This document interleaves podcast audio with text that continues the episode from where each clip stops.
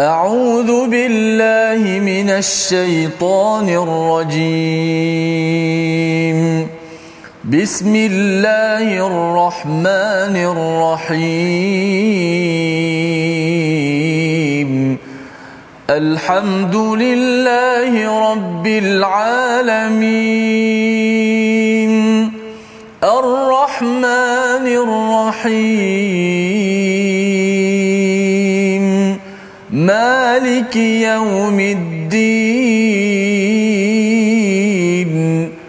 إياك نعبد وإياك نستعين. اهدنا الصراط المستقيم. صراط الذين أنعمت عليهم. غير المغضوب عليهم ولا الضالين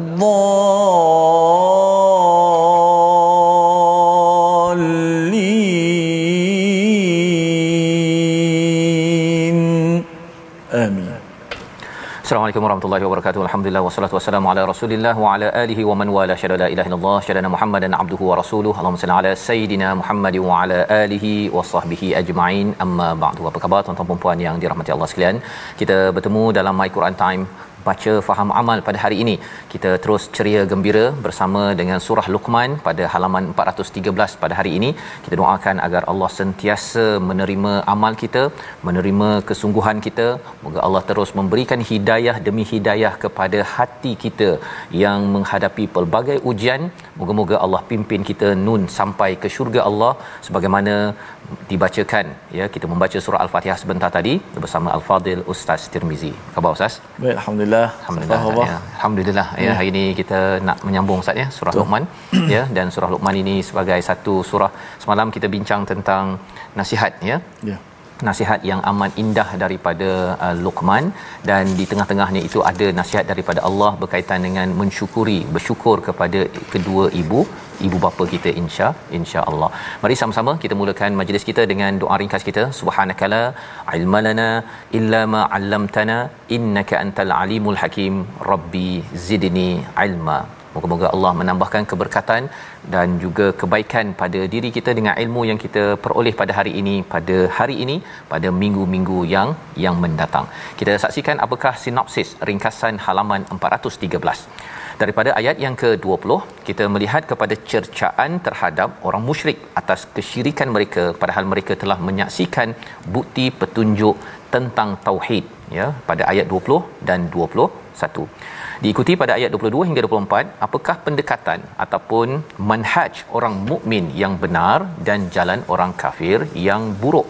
Ini kita perhatikan pada ayat 22 hingga 24 dan seterusnya kita teruskan pada ayat 25 hingga 28 pengukuhan wujudnya Allah Subhanahu Wa Taala keluasan ilmunya serta kuasanya yang menyeluruh dan mencakup segala termasuklah hari kebangkitan iaitu hari kiamat suatu hari nanti Mari sama-sama kita mulakan bacaan kita daripada ayat 20 hingga 24. Tuan-tuan jangan lupa untuk share ya di Facebook, di YouTube ataupun kalau di depan kaca TV terus-terus ya beritahu kepada anak dalam WhatsApp ke ya ataupun call kejap ke eh jom jom jom kita nak belajar apa kaitan halaman ini dengan nasihat Luqman yang kita belajar pada hari semalam. Ayat 20 hingga 24 bersama Al-Fadhil Ustaz Tirmizi. Silakan Ustaz. Alhamdulillah, terima kasih Fadil Ustaz uh, Tuan Fazrul, penonton-penonton, sahabat-sahabat Al-Quran yang saya kasih sekalian. Alhamdulillah, syukur pada Allah Subhanahu Wa Taala dapat meneruskan lagi kehidupan kita dan yang pentingnya kita nak istiqamah bersama dengan Al-Quran kerana uh, para ulama mengatakan antara kemuliaan yang paling hebat apabila seseorang tu mendapat karamah kemuliaan apabila dia dapat istiqamah Eh, kita melazimkan diri kita berada di atas siratal mustaqim ya pada jalan kebenaran dan inilah al-Quran yang berada di hadapan kita merupakan jalan yang benar untuk sama-sama kita hayati dan uh, mengambil panduan dalam kehidupan kita. Uh, surah Luqman ni tak banyak uh, sahabat-sahabat uh, ada empat muka saja. surat saja. Hari ini muka surat ketiga. kita nak belajar sama-sama. Jom kita baca terlebih dahulu ayat yang ke-20 hingga 24. Nahawan insya-Allah. أعوذ بالله من الشيطان الرجيم. بسم الله الرحمن الرحيم. ألم تروا أن الله سخر لكم ما في السماوات وما في الأرض وأسبغ عليكم وأسبغ عليكم نعمه ظاهرة وباطنه ومن الناس من يجادل في الله بغير علم ولا هدى ولا كتاب منير. وإذا قيل لهم اتبعوا ما أنزل الله قالوا قالوا بل نتبع ما وجدنا عليه آباءنا. أولو كان الشيطان يدعوهم إلى عذاب السعير.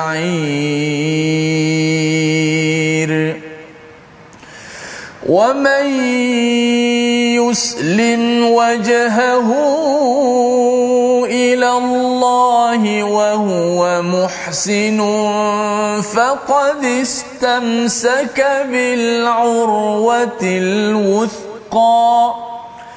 وإلى الله عاقبة الأمور. ومن كفر فلا يحزنك كفره. إلينا مرجعهم فننبئهم بما عملوا. الله عليم بذات الصدور. نمتعهم قليلا نمتعهم قليلا. ثم نضطرهم إلى عذاب غليظ. صدق الله العظيم Surah Al-Nazim gitulah bacaan daripada ayat 20 hingga ayat yang ke-24. Terima kasih ucapkan kepada Ustaz Tirmizi ya bersama dengan tuan-tuan yang berada di rumah kita membaca ayat yang ke-20 ini kesinambungan daripada nasihat daripada Luqman ya.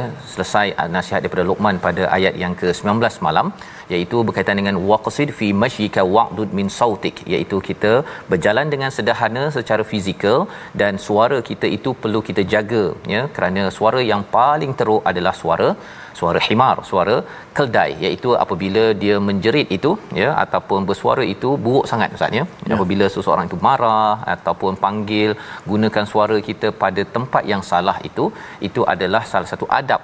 Bagaimana seseorang itu daripada syukur pada as, uh, atas uh, halaman 413 ayat 12 itu ataupun 412 sampai ke bawah itu melambangkan kepada orang bersyukur adalah orang yang merendah diri. Maka dia gunakan suaranya menggunakan fizikalnya ya cara dia berjalannya.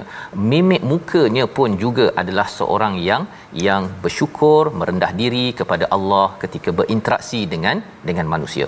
Maka Allah bawakan lagi bagaimana kita nak jadi tunduk kepada Allah Subhanahu taala pada ayat yang ke-20 alam tarau annallaha sahara lakum ma fis samawati wa ma fil ard.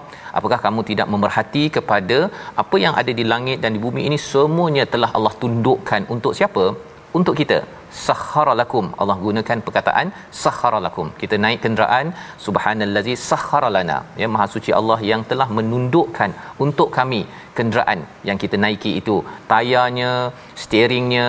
Jadi bila kita lihat kepada langit di atas sana kita lihat kepada matahari bulan udara yang ada rumput rampai segala yang ada di atas muka bumi ini Allah telah tundukkan jinakkan. Ha, sahara ini juga maksudnya jinakkan agar ianya semuanya tidak lawan kita. Ha, bertugas untuk kita.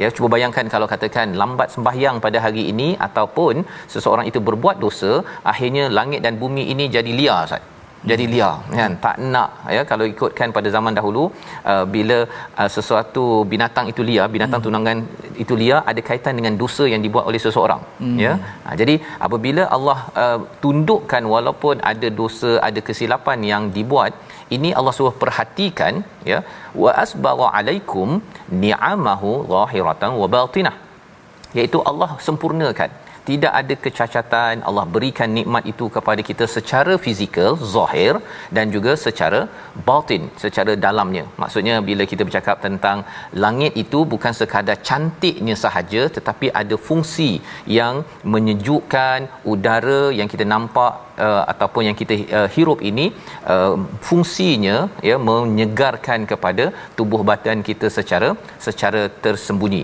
dan lebih daripada itu zahiratun wa batinah itu nikmat di mana segala-gala yang kita nampak secara zahir kita tahu juga ianya adalah tanda kecintaan kasih sayang daripada Allah Subhanahu Wa Taala. Jadi perkara zahir dan batin ini perlu difahami kerana kita sudah pun melewati surah yang ke-30 Ustaz. Surah Ar-Rum ya hmm. bercakap tentang Allah menegur kepada ramai manusia ini uh, dia apa uh, faham zahiratul hayatid dunia bab-bab dunia dia memang pakar tetapi bab akhirat ya ataupun bersifat uh, batin ini yang mendalam ini dia tidak belajar ilmunya kecuali kecuali sedikit jadi kesan daripada bila kita melihat kepada uh, segala nikmat yang Allah beri ini sepatutnya kita makin tunduk. Hmm. tetapi Allah menyatakan wa minan nasi may yujadilu fillah. Di kalangan manusia ini ada pula bila dah tengok kebesaran yang Allah ciptakan Allah tundukkan Allah bagi kita macam-macam masih ingin berdebat nak berlawan dengan Allah Subhanahu Wa Taala tanpa ilmu tanpa hidayah tanpa kitab yang mencerahkan iaitu al-Quran. Ya? Ha, kalau tanpa ilmu ini mungkin dia bukan Islam dia tak tahu Quran dia tak tahu apa istilah hidayah tapi pakailah ilmu yang betul contohnya bila kita bercakap tentang uh, tentang tentang apa? Kita cakap tentang awan contohnya. Ya kita berbincang sebelum ini tentang uh, cumulus tentang cumulonimbus tentang uh, apa? Segala jenis-jenis awan yang ada. Kalau kita tengok betul-betul kita tahu bahawa ini adalah nikmat yang yang besar. Cuba bayangkan tuan-tuan. Kalau katakan awan ustaz ya Allah letak berat tu. Berat itu Uh, satu masa tu tersilap. Macam ada stadium yang terjatuh dia punya ceiling tu kan terjatuh pula satu awan dekat negeri Selangor. Ha contohnya kan. Kalau jatuh awan itu berdebuk begitu saja tanpa titisan-titisan hujan kesannya rasanya bukan sekadar banjir ustaz. Ya bukan sekadar apa habis. Ya habis negeri Selangor contohnya. Nak ceritanya apa? Wa asbagha alaikum ni'amahu zahiratan wa batinah Allah bagi nikmat yang ada itu dengan sempurna Allah lengkapkan. Agar apa? Agar bila kita tengok Allah dah tolong kita dah bagi macam-macam maka kalau kita dah ada ilmu kita tidak akan menafikan kehebatan Allah. Tidak macam manusia yang bila buat sesuatu projek mungkin terjatuh silingnya tetapi Allah tidak pernah menjatuhkan siling awan itu kepada kepada kita. Dengan ilmu. Nah, kalau katakan dengan hidayah maksudnya dengan hidayah ini kita tahu bahawa Allah mesti nak buat kebaikan kepada umat makhluknya. Jadi, buat apa kita nak lawan balik kepada Allah ataupun kita bimunir ada rujukan ayat al-Quran yang mencerahkan rupa-rupanya Allah cakap dalam ayat 20 ini ada manusia yang dia suka berdebat melawan Allah dan apakah tandanya yang kita sudah belajar pada halaman 412 tidak mahu solat tidak mahu menegur kepada makruf ataupun dia mencebik muka pada mak ayah kepada kawan dia itu juga tanda bahawa dia suka berjidal berdebat dengan Allah tak nak ikut nasihat daripada Allah yang disampaikan di dalam di dalam al-Quran. Jadi seterusnya Allah menyatakan kepada kita wa idza qila lahumuttabi'u bila dinyatakan kepada mereka itu ikutlah apa yang diterangkan ataupun diturunkan oleh Allah. Balasan mereka ya orang yang tidak mahu berperangai dengan perangai yang baik pada halaman 412 itu ialah apa bal nattabi'u ma wajadna alaihi abaana. Ha ya kami ni dah biasa ikut nenek moyang kami ustaz ya, ya. ada yang kata bahawa kalau kita dengan anak ni kita mesti garang. Mencubit muka itu bagus. Ha, kan? Saya pernah jumpa kawan saya uh, dia daripada Korea kan? Uh, dan satu satu makmal lah. Dia kata kalau orang uh, Korea ya waktu itulah saya tak tahulah orang Korea secara keseluruhan. Dia kata kalau orang Korea dia tak senyum. Pasal senyum lambang kelemahan bagi dia. Jadi bila saya jumpa kawan dia mesti mesti masam. Masam itu lambang kepada keberanian dan kalau kita senyum itu akan menyebabkan dia rasa lemah. Itu pendapat dia. Pasal tradisi dalam dalam diri orang Korea. Ikut pendapat dia lah kan. Tak tahulah orang Korea lain. Nak ceritanya apa? Ada berkara dalam hidup kita ini mungkin ada seseorang tu dia kata baiklah saya kalau nak cakap dengan staff ataupun dengan anak mesti tengking-tengking. Pasal apa? Pasal mak ayah saya dulu tengking, itu sebabnya saya jadi anak sekarang. Kalau saya tak kena tengking, rasanya tak jadi anak kot. Dia ikut mak ayah, okay, uh, nenek moyang ataupun dalam bisnes ke dalam dalam uh, organisasi ke kerja. Tetapi uh, rupa-rupanya Allah kata, eh kan ada al-Quran yang dia diturunkan. Awalau kana syaitanu yad'uhum ila azabis sa'ir. Oh, itu menakutkan Ustaz. Apakah kamu nakkan bahawa syaitan itu menyeru kamu semua kepada azab yang sa'ir eh azab yang menyala-nyala kerana apa?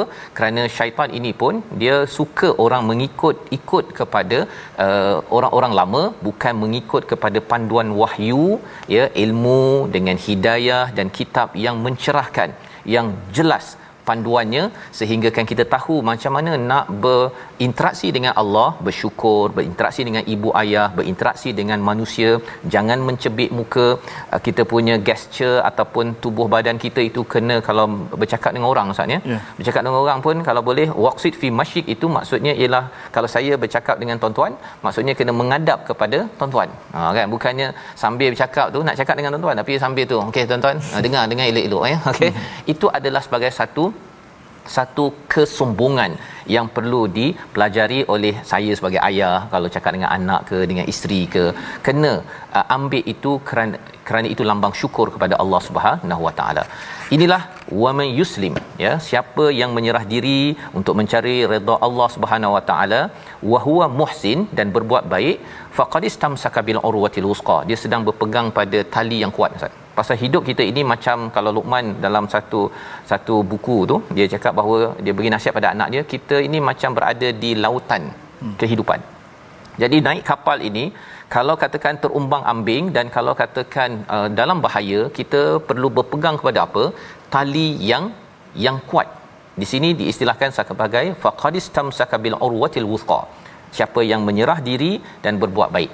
Dan menyerah diri inilah yang kita dah belajar iaitu jangan syirik kepada Allah bersyukur kepada Allah bersyukur pada ibu ayah. Nasihat yang kita sudah belajar ini tanda keislaman kita. Inilah ciri Islam. Ha, karakter akhlak Islam yang perlu kita beri perhatian. Wa ilallahi aqibatul umur kepada Allah lah akibah ataupun kita punya kesudahan. Ha, grade kita. Kita dapat grade A ke grade B ke sebenarnya semuanya akan kembali pada Allah kalau katakan anak dapat B ustaz ya ataupun dapat C lepas tu cikgu cakap pada anak dia okey nanti report card panggil mak ayah. Panggil mak ayah. Apa perasaan anak kalau dapat C ataupun D? Setiap hari pergi kelas. Dia kata saya pergi kelas pergi apa tuition dapatkan duit daripada mak pasal nak dapat A tapi dapat C D juga. Sebenarnya sebenarnya anak itu akan rasa macam mana ustaz? Kalau anak dapat dah belanja macam-macam ni tapi hmm. dapat D E juga anak rasa? Sedih. Sedih. Kan? Rasa bersalah nak jumpa. Ya dah bagi macam-macam. Dan kali ini bukan sekadar mak ayah bagi macam-macam Allah bagi macam-macam.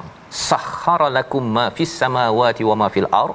Tetapi masih lagi dapat grade D dalam menjaga memek muka bersama dengan masyarakat. Allah tidak expect kita dapat A dalam dalam belajar di sekolah Allah harapkan kita agar jangan syirikkan Allah, bersyukur pada ibu ayah, ya kita jaga cara interaksi kita, solat kita yang digariskan pada halaman 412 antaranya itu akan menyebabkan kita alamak apakah lagi perkara yang perlu saya baiki? Dan inilah wa ilallahi aqibatul umur semua urusan ini akan kembali kepada Allah. Kita harapkan kita dapat bawa yang terbaik menuju Allah Subhanahu Wa Taala. Dan mari sama-sama kita lihat perkataan pilihan kita untuk menghargai halaman 413 ini. Iaitu perkataan sabara ya hanya dua kali saja ustaz ya dalam al-Quran. Iaitu Allah menganugerahkan dengan sempurna tanpa cacat. Inilah yang digunakan pada ayat 20 Allah bagi macam-macam kepada kita. Allah menatang istilah uh, perumpamaan bahasa Melayu seperti menatang minyak yang penuh Yang lah. penuh. memang Allah tatang kita oksigennya penuh ya cukup. Allah bagi yang terbaik kepada kita. Dan dengan segala bekalan itu adakah manusia kita sendiri sudah pun yuslim wajhahu ilallah wa huwa muhsin? Kita baca ayat 22 ini sebelum kita berehat sebentar dan melihat apa lagi panduan untuk kita menyerah diri menjadi orang yang berhikmah ayat 22 bersama Ustaz Tirmizi أعوذ بالله من الشيطان الرجيم ومن يسلم وجهه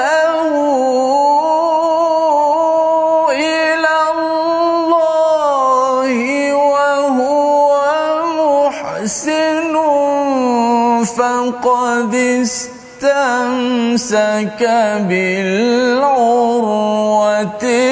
الوثقى وإلى الله عاقبة الأمور.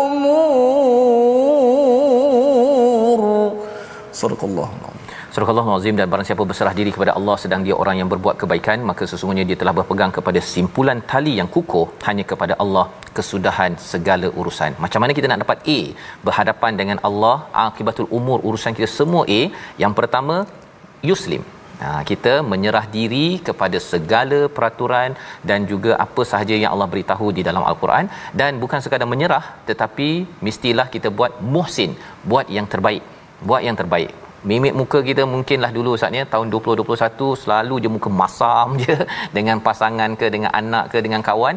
Kali ini tahun 2022 kita buat ihsan ihsan buat lebih baik lagi. Moga-moga moga-moga Allah jadikan kita orang yang muhsin. Kita bukan sekadar nak ikut sahaja yuslim Allah cakap tapi mestilah muhsin maka siapa yang ambil dua kaedah ini sebenarnya berada pada tali yang kuat tidak mungkin digoyah dalam hidup ini dan tidak mungkin digoyah sampai akhirat nanti sehingga mendapat grade A dan Allah izinkan kita berada di di syurga Allah Subhanahu taala bersama dengan ahli keluarga kita. Kita berehat sebentar, My Quran Time, baca faham amal insya-Allah.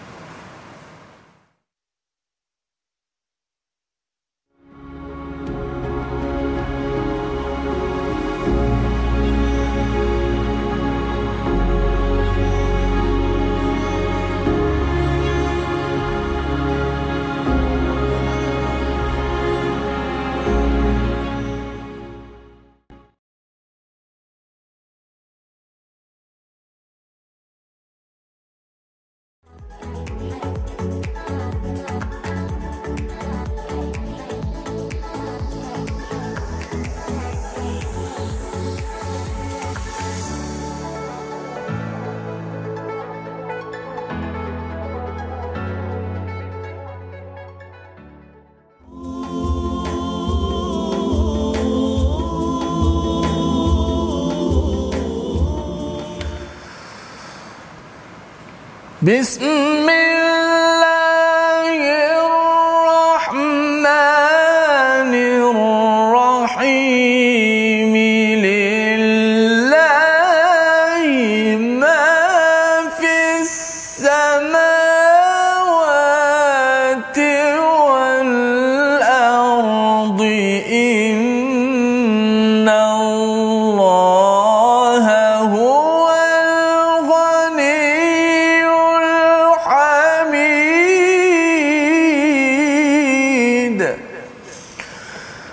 Allah lah apa yang ada di langit dan di bumi. Sesungguhnya Allah dialah yang maha kaya lagi maha terpuji. Maka marilah sama-sama kita sentiasa merendah diri patuh kepada perintah Allah Subhanahu Wa Taala. Kerana semua kita ini daripada Allah dan kita akan dikembalikan kepadanya untuk dihisap untuk disempurnakan akan balasan. Ha, moga-moga kita semua diberikan keselamatan di dunia dan di hari akhirat. Alhamdulillah sahabat-sahabat sekalian terus setia bersama dengan My Quran Time baca faham amal mudah-mudahan kita dapat melazimkan diri kita istiqamah dengan al-Quran dan istiqamah berada pada jalan ihdinas siratal mustaqim jalan siratal mustaqim jalan kebenaran insya-Allah taala. Baik sahabat-sahabat, kita ambil masa sikit untuk tajwid pada hari ini.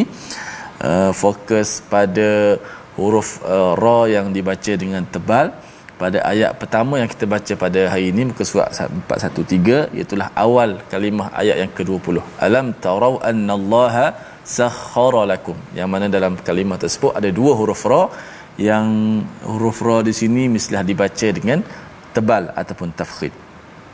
Alam tarau annallaha sakhkhara sakhkhara lakum. Ra. Pertama alam tarau. Kita fokus kepada alam tarau dahulu huruf ra yang berbaris di atas kita dah belajar dahulu tak perlu fikir panjang lagi. Ra baris atas automatik akan dibaca dengan tebal selama-lamanya. Ha? ra ra. Okey dibaca dengan ra. Okey cuma di sini bila ada waw mati bila ada waw mati selepas ra di situ banyak di kalangan pembaca melakukan kesilapan dengan menipiskan ra. Dibaca dengan alam tarau ha, kalau baca uh, satu perkataan ra tak ada waw mati senang. Ra ha? alam tara alam tara kai mudah sikit. Tapi bila ada waw mati selepas itu banyak uh, berlaku kesalahan dinipiskan uh, ra itu. Seperti bunyi alam tarau. Tak boleh rau rau.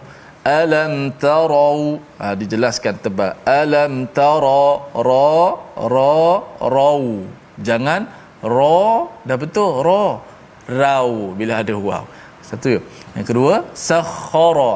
Ni seperti biasalah ra dibaca dengan tebal. Okey. Alam tarau alam tarau anna allaha sakhara lakum. Alam tarau anna allaha sakhara lakum.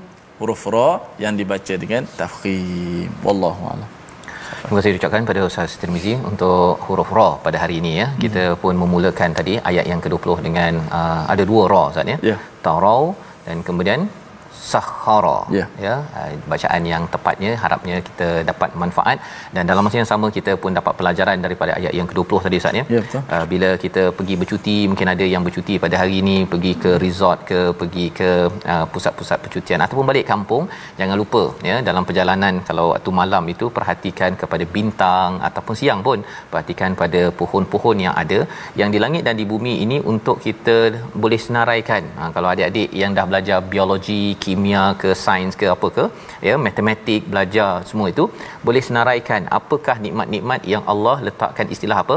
Wa asbara ya iaitu Allah telah sempurnakan. Mengapa perlu kita perhati Allah suruh kita berhati dapat pahala satu. Yang keduanya ialah untuk kita tidaklah akan uh, mengabaikan ilmu hidayah dan juga kitab yang kita belajar. Kadang-kadang orang baca Quran ustaz ya dia rasa macam mana saya nak aplikasikannya? Uh, ketika berjalan balik kampung cuti raya Cina ni gunakan peluang itu sambil-sambil duduk di tepi kolam uh, pancing ikan ke naik kuda ke ustaz kan? Perhatikan macam mana Allah me- melengkapkan ya menyempurnakan nikmat-nikmat yang ada agar kita makin tunduk.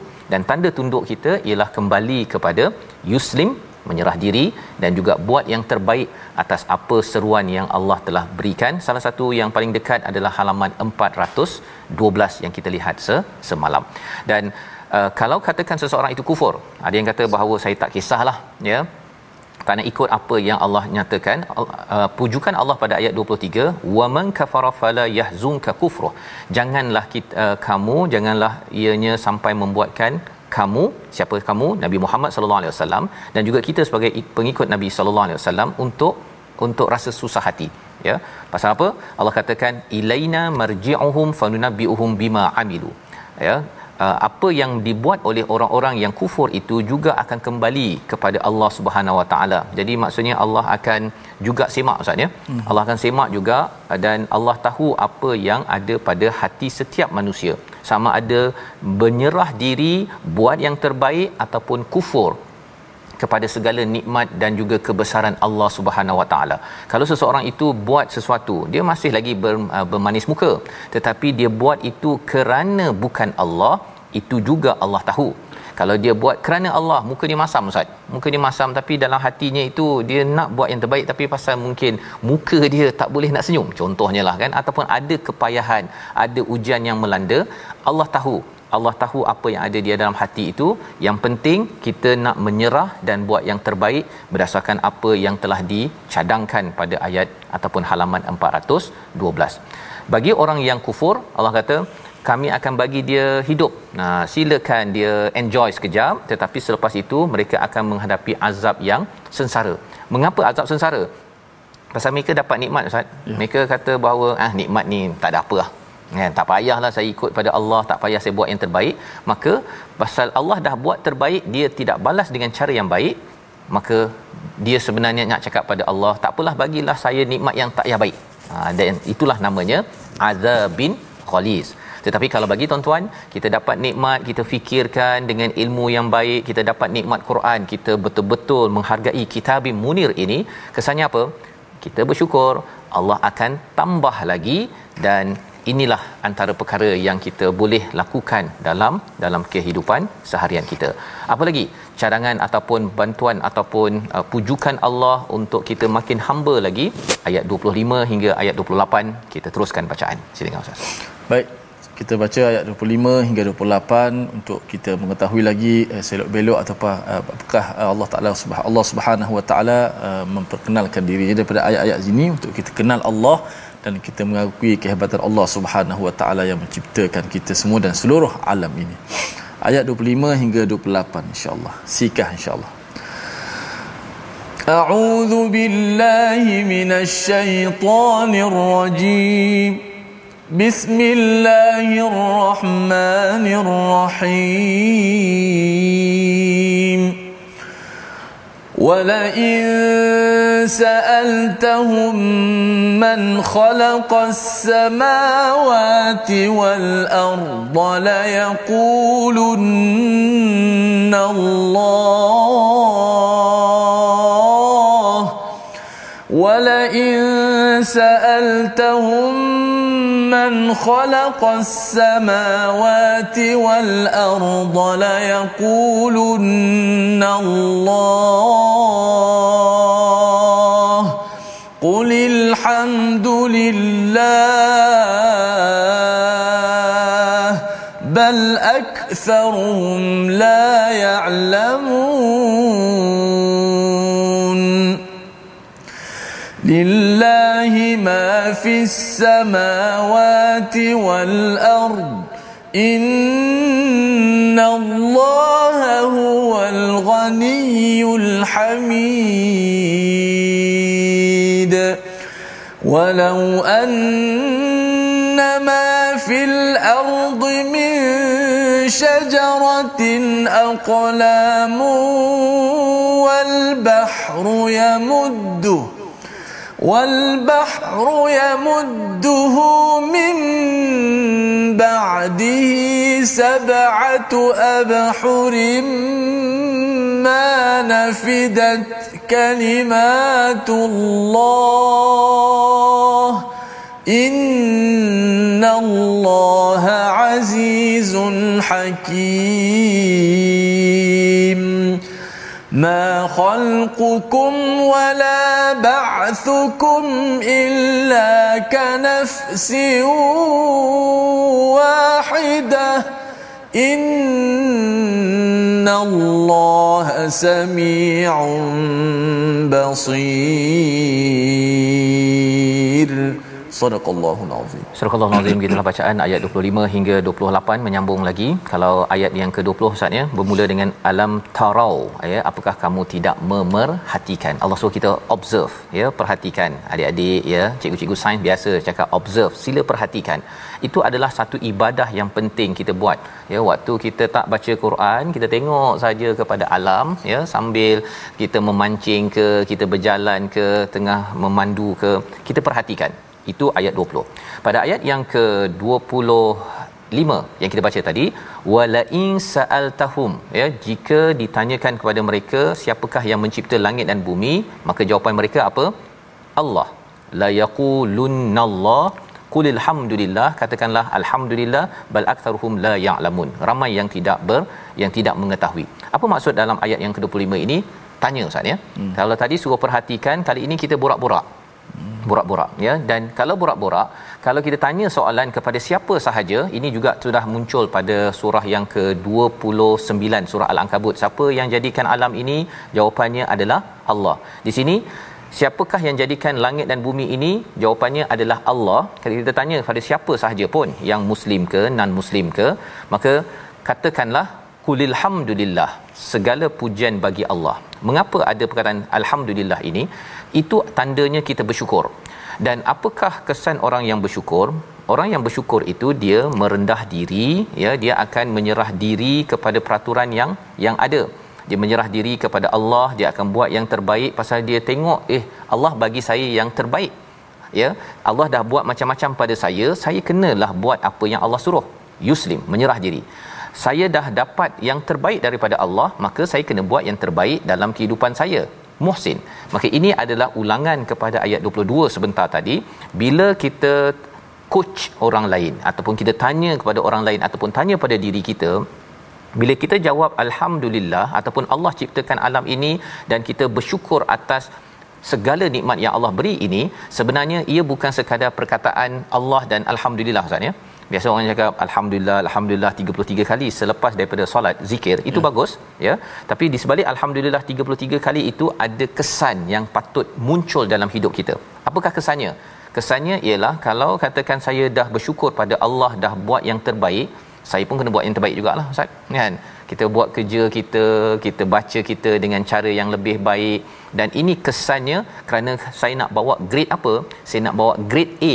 Bila saya sampai nanti di akhirat dibangkitkan di hadapan Allah Subhanahu Wa Taala. Ayat 26 Allah menyatakan lillahi ma fis samawati wal ard.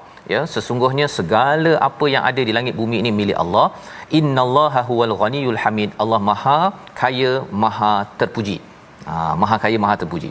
Pasal ayat 25 ni Allah cakap bahawa ramai orang tak ada ilmu Ustaz ya. Betul. Ramai orang tak ada ilmu menyebabkan dia tak terkesan dengan alhamdulillah dan Allah menciptakan langit bumi. Dia rasa macam Allah jadi okey so what? Ha dia tak ada ilmu itu. Bila dia tahu bahawa kalau saya dah diberikan macam-macam, saya kenalah juga berbuat sesuatu yang macam-macam ya yang terbaik dalam hidup saya agar saya sampai ke akhirat nanti dapat macam-macam yang lebih macam-macam. Ha itulah namanya syurga. Tetapi kalau orang yang tidak berilmu dia macam orang dapat uh, ini ustaz ya dapat telefon. Hmm dia tak ada ilmu tentang telefon ni kata ni apa ni? Hmm, dia baling je kan dalam tong sampah. Itu maksudnya orang ni tak ada ilmu ini adalah sesuatu yang berharga. Tapi kalau dia hargai telefon ini lepas itu katakan ini hadiah daripada Ustaz Tirmizi lah. Mungkin Ustaz akan kata ah, tak apalah Ustaz saya bagi Betul. telefon lain lah kan. Pasal apa? Pasal menghargai hadiah yang awal maka akan ditambah lagi. Allah, Allah akan so. hargai kita ustaz ya. No. Kita hargai mata kita, hargai telinga kita. Pasal ini daripada Allah yang menciptakan wa asbagha alaikum ni'amahu. Kesannya apa? Orang berilmu dia tahu oh macam mana nak guna telinga, nak guna mata. Kesannya adalah Allah akan bangkitkan balik nanti dapat menikmati ya segala-gala nikmat yang lebih lagi kekal di akhirat nanti. Tapi kalau ada yang kufur, Allah kata innallaha huwal ghaniyul hamid.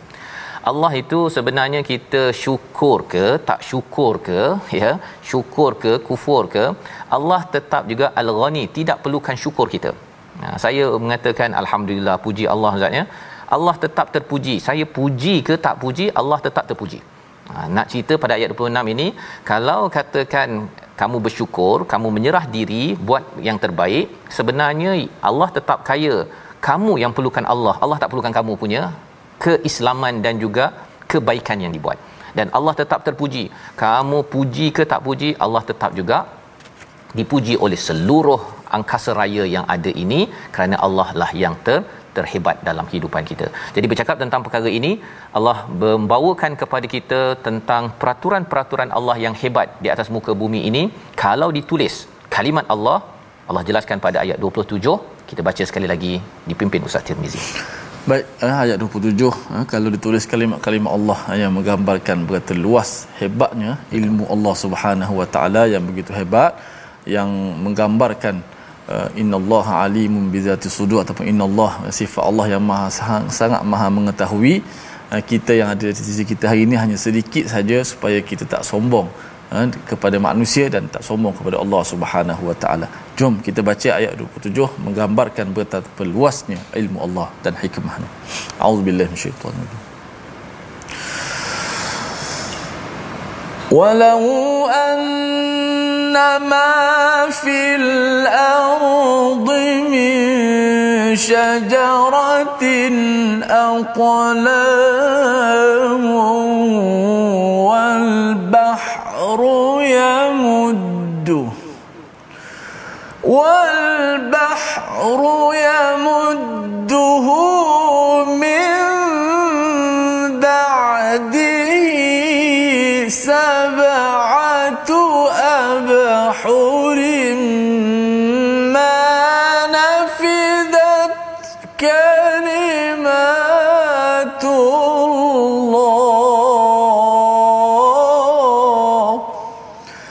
إن الله عزيز حكيم.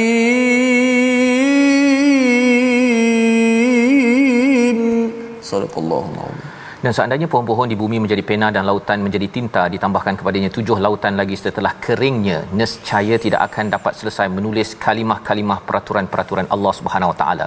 Sesungguhnya Allah Maha Perkasa lagi Maha Bijaksana. Malam ini kita tengok bintang ustaznya, tengok yeah. pokok, kita tengok macam-macam lah. Kita tengok pen ini pun sebenarnya ada pelbagai ilmu-ilmu Allah di sebaliknya pasal sebelum jadi pen ni dia adalah petroleum dan sebelum petroleum itu adalah nasi lemak ya yang tak dimakan habis jadi fosil dan akhirnya mendap sampai ke dasar lautan diambil oleh syarikat minyak dan bawa ke atas dan akhirnya jadi plastik yang jadi pen di sini. Jadi banyak sangat ilmu yang sebenarnya kita belajar je ilmu tu tetapi kalimah itu ketetapan formula itu adalah daripada daripada Allah Subhanahu Wa Taala. Dan kalau ditulis menggunakan apa pohon-pohon daripada pokok yang ada kemudian seluruh lautan menjadi tinta tidak cukup untuk menulis kepada kalimah Allah ataupun ilmu-ilmu Allah ini. Dan di hujung itu menarik Allah letakkan innallaha azizun hakim. Ya mungkin ada yang tanya saatnya mengapa di hujung tu azizun hakim? Satu ialah semua formula ini siapa yang berkuasanya? Allah Al-Aziz. Hmm. Tak ada siapa yang sanggup lawan kepada Al-Aziz ini. Tak siapa sanggup tak siapa sanggup termasuklah pen ini termasuklah uh, kita punya tangan kita semuanya ikut peraturan daripada Allah Subhanahu Wa Taala tapi ada dua makhluk yang sanggup lawan Ustaz mm-hmm. iaitu manusia dan juga jin yang tidak mahu menyerah diri dan tidak tidak mahu buat yang ter terbaik. Jadi di situlah cara macam mana saya nak jadi yang terbaik menyerah diri. Kembali balik pada halaman 412. Tengok senarai semak yang ada. Jangan syirikkan Allah, ya, salat, syukur pada ibu ayah dan juga kita menjaga perkara-perkara. Kalau kita ambil solatlah contohnya Ustaz ya. Kalau rasa nak lambat je saja solat, kita kena ingat bahawa sebenarnya semua alam ini sudah mengikut peraturan Allah. Kalau projek kita terlampau penting sangat sampai solat kita perlu dilambatkan, kita kena fikir bersediakah kita nak melawan kepada Al-Aziz. Dan yang keduanya Allah adalah Al-Hakim. Alhamdulillah Ustaz ya. Walaupun hmm. Allah ni berkuasa memang garang tetapi rupanya segala alam ini disusun dengan cara yang amat-amat cantik. Just nice Ha, just nice ini pasal ada kebijaksanaan daripada Allah. Kita tidak mahu jadi orang yang berkuasa tidak bijaksana, tak nak jadi pemimpin bijaksana tapi tidak tidak berkuasa untuk melaksanakan apa yang sedang dirancang dalam sesebuah negeri ataupun negara. Maka segala apa yang kita bincangkan ini, apa yang diciptakan, segala kebangkitan kita di akhirat nanti sebenarnya mudah bagi Allah seperti menjadikan satu jiwa. Innallaha samiun basir. Allah dengar cabaran kita Allah tahu apa yang kita buat apa yang kita tak buat Allah nampak. Jadi dengan itu kita akan sentiasa kembali pada Allah senarai semak kita kita serah diri ya ikut betul-betul dan kita cuba buat yang terbaik dalam hidup kita membawa pada resolusi kita pada hari ini kita saksikan yang pertama ialah tunduk kepada Allah sebagai tanda syukur kepada segala nikmat yang ditundukkan untuk kita yang kedua, simak apa yang dibuat agar berasaskan ilmu dan bukan ikutan semata-mata. Sentiasa buat yang terbaik dan menyerah diri kepada Allah Subhanahu Wa Taala. Kita berdoa. Bismillahirrahmanirrahim. Alhamdulillahirabbil alamin. Wassalatu wassalamu ala asyrafil anbiya'i wal mursalin wa ala alihi wa sahbihi ajma'in. اللهم إنا نسألك علما نافعا ورزقا طيبا وعملا متقبلا اللهم اهدنا بهداية القرآن اللهم اهدنا بهداية القرآن ونجنا من النيران بكرامة القرآن وأكرمنا بكرامة القرآن يا رب العالمين والحمد لله رب العالمين Amin ya rabbal alamin. Moga-moga Allah mengudiakan mengabulkan apa yang kita doakan sebentar tadi. Dan kita menyeru kepada cikgu-cikgu sains untuk sentiasa mengeluarkan fakta-fakta yang menunjukkan kepada wa asbagha alaikum ni'amahu zahiratan wa batinah sehingga kan kita yakin bahawa Allah ini memang berkuasa, Allah Maha bijaksana. Sehingga kan ramai anak murid kita tak berani dah lewatkan solat, tinggalkan solat pasal dengan belajar sains, belajar matematik terkesan dan ini kesedaran dalam tabung gerakan Quran yang kita ingin luaskan ya dalam kehidupan kita cikgu-cikgu yang menyumbang ataupun sumbangan tuan-tuan kita gunakan nanti harapnya untuk R&D kajian-kajian berteraskan kepada al-Quran yang kita belajar. Kita bertemu lagi pada ulangan pada malam ini dan juga pada pagi esok terus kita menyambung halaman akhir surah Luqman yang amat menarik My Quran Time baca faham amal insya-Allah.